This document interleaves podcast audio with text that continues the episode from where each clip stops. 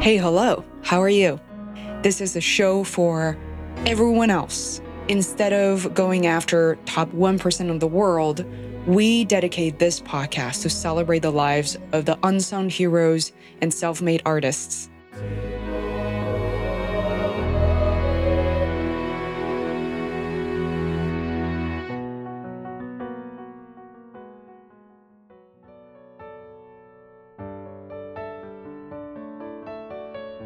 Hi there, this is Fei Wu, and you're listening to the FaceRed podcast. Today on the show, we welcome Annette McDonald, who is a social service advocate and started the Access Family Services in New Jersey that provides shelters and transitioning homes to women and children who are victims of domestic violence. She's a single mom with limited resources, and she's been doing this for 18 years. Today, we share her incredible stories and those she helped along the way.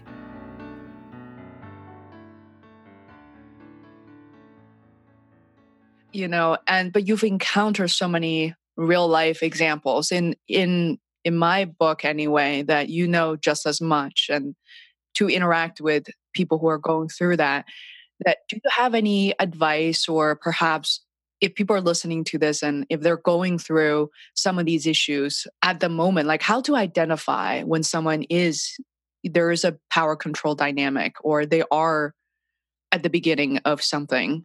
Yeah, there are some things that we we'd like to identify as red flags.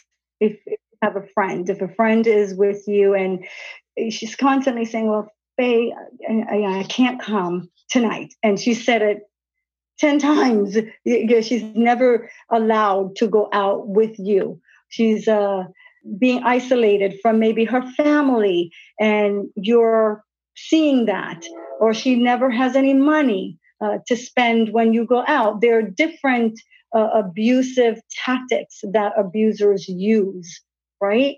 Uh, so the most you can do is of course not judge or anyone who's listening is not judge that person. You might see her with a bruise on her face. She might be your coworker at work and each time a phone rings and it's a time for her to go home she's very nervous right? Because he's checking now he's checking the time when she leaves work what time is she going to end up at home? She can't be 5 minutes late and you might recognize that doesn't seem right uh, she's doing this. So I would recommend if you're with someone, you, uh, you just express concern. I noticed this is happening. It's, it's a couple times. Would you mind if I ask you, are you okay?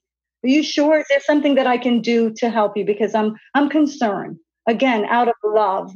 So those are some some of the things. Uh, there's a lot, many, many different signs that uh, you can identify and and possibly ask someone if they're if they're okay or to let them know that you're concerned. This is so important because you know i almost feel like we we never had a course in school whether it's secondary school or college a course on how to on self protection whether that is physically how to protect yourself. But some of these psychological barriers are even greater because it's really sneaky and you don't even see it coming. And it's, you know, it's kind of ingrained in kind of your part of your life. And a lot of people, in, you know, I don't know whether when people grow up in a household where they've seen that, perhaps are almost mentally better prepared for it, you know, or when people, most people haven't seen that and they have no way of protecting them themselves or seeing this for others. Right. So, th- and that's very, very important that you said that because the psychological abuse and the manipulation, those are some of the most difficult things to prove, even in, in court when you're going for a restraining order. And you'd have many people just say that is, it, it hurts more than the physical violence at times. I, I would hear because the psychological piece never goes away. A bruise may but the the walking on eggshell, the feeling as though uh, any move you make could be the wrong move at any time, that is powerful. And for someone to live with that and to have to live under those conditions, eh, you can't imagine uh, how they feel once they come into shelter. I, I, often see women when they come into shelter after, I would say, a couple days. As a matter of fact, I have uh, one woman recently. She came into shelter, and I have to tell you, she's an uh, an older person, and I said to her, "Oh my goodness, how do you look almost 20 years younger, and you've only been here four days." And she said, Oh my gosh, Annette, uh, my friend, my best friend uh, said, I look 10 years younger. And, and so, and it, it doesn't necessarily mean that she was being physically battered, but the psychological abuse that she was going through and the manipulation and the threats to you know keep her outside or do something very sneaky and manipulative as you said was really weighing her down and aging her so when we see the women and the children come in shelter and we're able to offer that little respite for them to get themselves together, it means it means the world. It really does. And so I'm interested also in the entrepreneurial aspect of um, Access Family Services because you know, a lot of people think that, okay, I need to have a certain last name or I need to have a certain amount of wealth in order to contribute. In your case, you mentioned this is nearly 20 years ago not only that you weren't born into a family that simply gave you the wealth to do this, you had you're so scrappy. You didn't have a lot of support or even knowledge of your on your own. Like, how did you start? Absolutely. What I was blessed with, and I should say that, is uh, some knowledge from my years of doing this work and working to towards becoming a domestic violence specialist and and and understanding a little bit about failure a lot about failure and trying and you mentioned entrepreneurship i think i'm an entrepreneur at heart I, i'm a risk taker i've done entrepreneurial things even from a teenager however when it came to doing this particular business because it is a business, even though we say it's nonprofit. It's a, it, we have to buy toilet paper, we have to buy soap, we have to d- different things. The, the lights have to be kept on. So it is a business at the end of the day. However, when you're in a service oriented business like this is, not everybody or anybody's out there that's going to say, Oh, Annette, we hear you're starting a domestic violence uh, program. So here's a million dollars. As a matter of fact, Fei, I applied for a million dollars. I did not get it to do a program. There was a gap in in the county that we are in right now for housing. Housing is really important. You mentioned you worked with the, the, the homeless. It is so vitally important for the women who are leaving shelter to have a transitional space. And I thought maybe I will work on getting a transitional housing program. Turned out that was one of the most impossible thing to do uh, with the uh, all of the variances that you needed, all of the uh, the approval from the, the different municipalities. It was very very um, challenging, and, and I had raised some monies to help put up a transitional housing program because that's what I thought I was going to do. It didn't work out. And we did not get that grant. But I knew still that housing is very important. And there was still a gap in services uh, for a shelter. And so when after trying maybe about four times to try and get a specific transitional housing program and also a DV shelter, I decided to ask a realtor to help help me get this place where I am right now. He turned me down actually about three times. I think the fourth time I, I went to him, I said, listen, you're going to help me get this place. We need to save lives. This is why I'm doing this. And he decided to to help me. Um, prior to that, where the no money came in into uh, into play, I had uh, started just an outreach facility just to work with people in the community who need advocacy where there are gaps in services to help them find housing to help them link to different services in the community. And that was just with a local church. So he offered me a space uh, that i can work with the community from there. So we didn't have to pay the rent for that particular space which was great. But i knew we were working towards a bigger vision which is and was the eventually what is now the shelter. And I mentioned to you the thrift shop and the entrepreneurial ideas that I come up with. And, and so one day I saw a, a homeless gentleman on, on the sidewalk. And the pastor of that particular church says, uh, he gave me permission to use a space in the church to do like a rummage sale uh, to try to raise some monies to help pay the phone bill because we needed money to pay the phone bill. We needed money to pay the light. And I'm thinking, how am I going to do this? I have no money. and so, but I do have a space. And if I utilize that, it, it can somehow help us to do rummage sales on the weekend. And this young man was sitting on a park bench right in, right beside the church. And I walked past him one day and then looked back at him and I said, hey, you know, how are you? And he looked up at me and he said, I see you going in and out. Do you need any help? And I said, sure. Can you? And he was a homeless uh, gentleman, and uh, that that's been sitting there for a while. And he, uh, long story short, thing, he helped bring bags in and out every weekend, Thursday, Friday, Saturday, to try to help us raise some monies to help with uh, just saving for the day when we had the opportunity to open the shelter. Hi there, this is Fei Wu, and you're listening to the FaceRed podcast. Today on the show, we welcome Annette McDonald, who is a social service advocate and started the Access Family Services in New Jersey that provides shelters and transitioning homes to women and children who are victims of domestic violence. She's a single mom with limited resources, and she's been doing this for 18 years. Today, we share her incredible stories and those she helped along the way.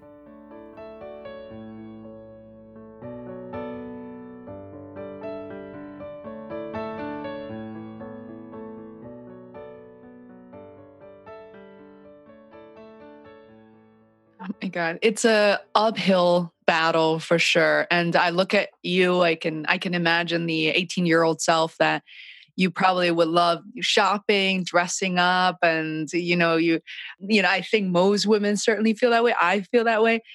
And now you've found yourself in a business for nearly 20 years where I don't want to say there's no money to be found. I know people who choose to work. I know women who used to be an attorney, uh, now working full time for the homeless shelters here in Boston, and they love it.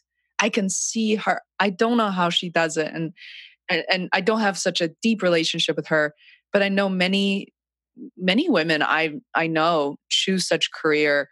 How do you balance the two? Uh, you know, whether you have children, how your family react to to this, uh, because you could, you, someone like you as a serial entrepreneur, you could make a lot of money elsewhere many other ways. But doing this that consumes you 24 7, 365 days of the year. Yeah. So the, the, the need that's not, the need is so great in our community for for social services. Period. Uh, for me, it's a great marriage. I like to think between my entrepreneurial, visionary type of mind that I have. It's, it's I have to shut it down. Of course, I have to shut it down sometimes. I get excited every day when I wake up knowing that I'm coming to help another human being. That keeps me going. But balance is so very important, especially for us entrepreneurs. You're you're one yourself. And and and so you mentioned balance, that that sleep is really, really important. And I, I go to bed late at times I don't even like want to say I'm more morning person. I, I just I do what I have to do. I go home late. I have to wake up early, but I take care of myself internally, as you said, as we talked about earlier, in terms of trying to eat right and trying to create that balance, and knowing that no matter what, my family still is the most important thing that I have. Most important people are my three sons that I have in my life. And so uh, th- there is that balance. And bringing them in to what I do and having them understand what I do is really, really important. And I started to do that while I was working at a couple different agencies over the last 18 years. I've had my children go to travel with me to Washington, D.C. to help advocate for uh, VAWA, Violence Against Women's Act, and, and funding for programs in New Jersey to teach them a little bit about uh, community and community building and what you and service to others. I've had them help serve food uh, at times. So for me, it's a little bit easier. What was the transition like? Do you remember a time where maybe they were younger, like, Mom, can we just I don't know, do something else, go see a movie or something, like perhaps their peers not doing what you were doing to where they are today as adults. Like what was that transition like if you still recall? I'll I'll tell you with my with my younger one, not so much with the two older ones, but the younger one. Eh, oftentimes he's like, "Mom, uh, you're at the shelter, right? Again, you know." let, let me guess. you're not on your way home, right? so I, I, I, get that uh, quite a bit, but uh, the the transition for the the the two older boys it, it wasn't as bad. It wasn't as bad as what I'm dealing with now with the 12 year old because he does require more of my time. For some reason, the older one had uh, each other. The younger one is pretty much it's him and I, and so he's uh, he's like, I need to go here and I need to go, and mom, you're at the shelter. But then they say, uh, oh, so when is when is the other event, mom? Because um, I can get up there and I can speak and I can tell them that you, they need to support the your organization. Oh, I love it. So, make him make him get up there and speak. Yeah. I love these stories because women sometimes women and men feel like they need a whole structure to already be in place. They need to come from a certain background to do this. And you're a single mom and no, I'm I'm going to say no. I feel like you know there's this saying build it and they'll come, but getting to build it is is one thing. It comes from the, the strong belief that this is an, an for social service workers because there there are many and you've interviewed some and they just know that this is what they need to do to help another human being if you had asked me, I don't even know how many years ago, I probably would say, eh, somebody, oh, you're you're going to end up doing a, uh, building an, an, organization that serve women and children, and uh, you're going to be the founder, and you're going to have a domestic violence uh, shelter with 15 beds. I would say, are you kidding me? Yeah, 40 years ago, possibly, when people were trying to save lives, and there was a movement uh, many years ago to do to do that. But to to put an organization together to have a nonprofit within the last four years or so in, in our economic times is, is probably near impossible, right? But I one thing that I'll tell you is and again it's it's that mindset and I've had to do a lot of work as an entrepreneurial thinker with my mindset to stay positive, to stay focused, despite all the odds against building and, and having this this safe house no matter what uh, I, I kept my eye on the prize and the prize was helping families stay safe. Mm-hmm. and once i know that i was solid with what i my, my vision and my mission was i believe that the universe send people my way. They do. It does. But i have to you know, ask since we have a few minutes left about your real estate business because I feel like that potentially is fueling into giving you the possibility to do what you do. So, could you talk a little bit about that? And I think it's really smart investment on your part as well. Yes. So I, I remember uh, growing up with my mom when I came to this country, she's always talked about owning property. And she never owned a piece of property then, but she's always talked about real estate and it being a really good investment. And my mom's name is Sylvia, by the way. And we actually named the shelter in her memory. She passed away last year. So the shelter is Sylvia's Place, dedicated to her. She's a you know, survivor and an immigrant who helped so many people stay in her apartment and until they can get uh, on their feet. There are many people that lived with us. So but I decided to invest in real estate at a very, very young age. So you mentioned earlier about being 18 and shopping and loving the clothes and the shoes, which I love. And, and so I decided, uh, at like it's a very young age, at about 20, 21 or so, that I was going to save my money and invest in real estate. And that's what I did. So, yes, while many of my friends are wearing the fabulous stuff uh, for X amount of dollars, I was saving and planning on investing. And I did buy my first uh, property at about the age 22.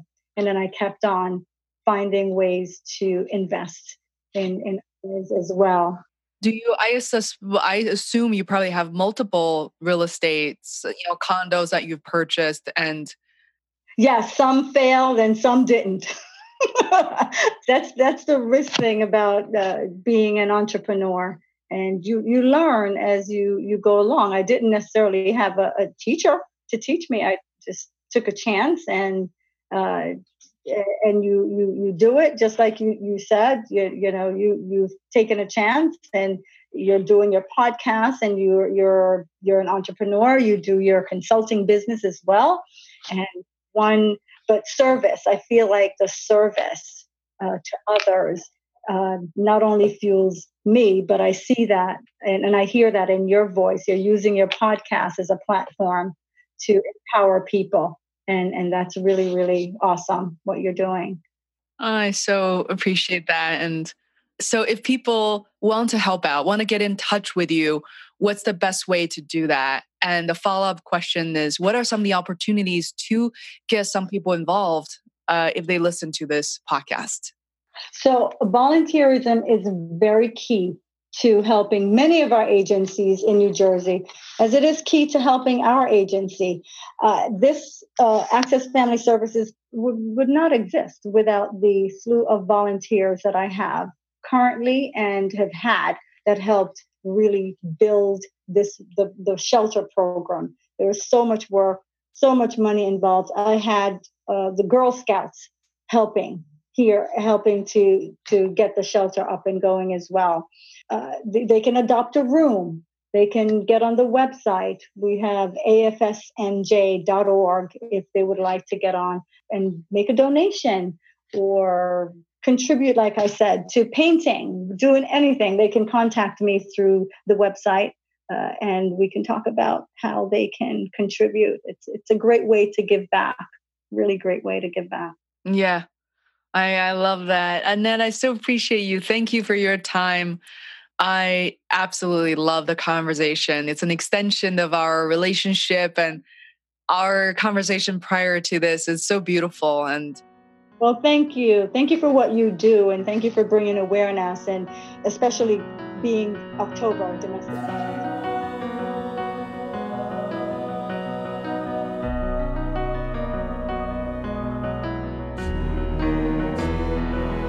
Hi there, it's me again. I want to thank you very much for listening to this episode, and I hope you were able to learn a few things. If you enjoyed what you heard, it would be hugely helpful if you could subscribe to the FaceRed podcast. It literally takes seconds. If you're on your mobile phone, just search for FaceRed Podcast in the podcast app on iPhone or an Android app such as Podcast Addict and click subscribe. All new episodes will be delivered to you automatically Thanks so much for your support.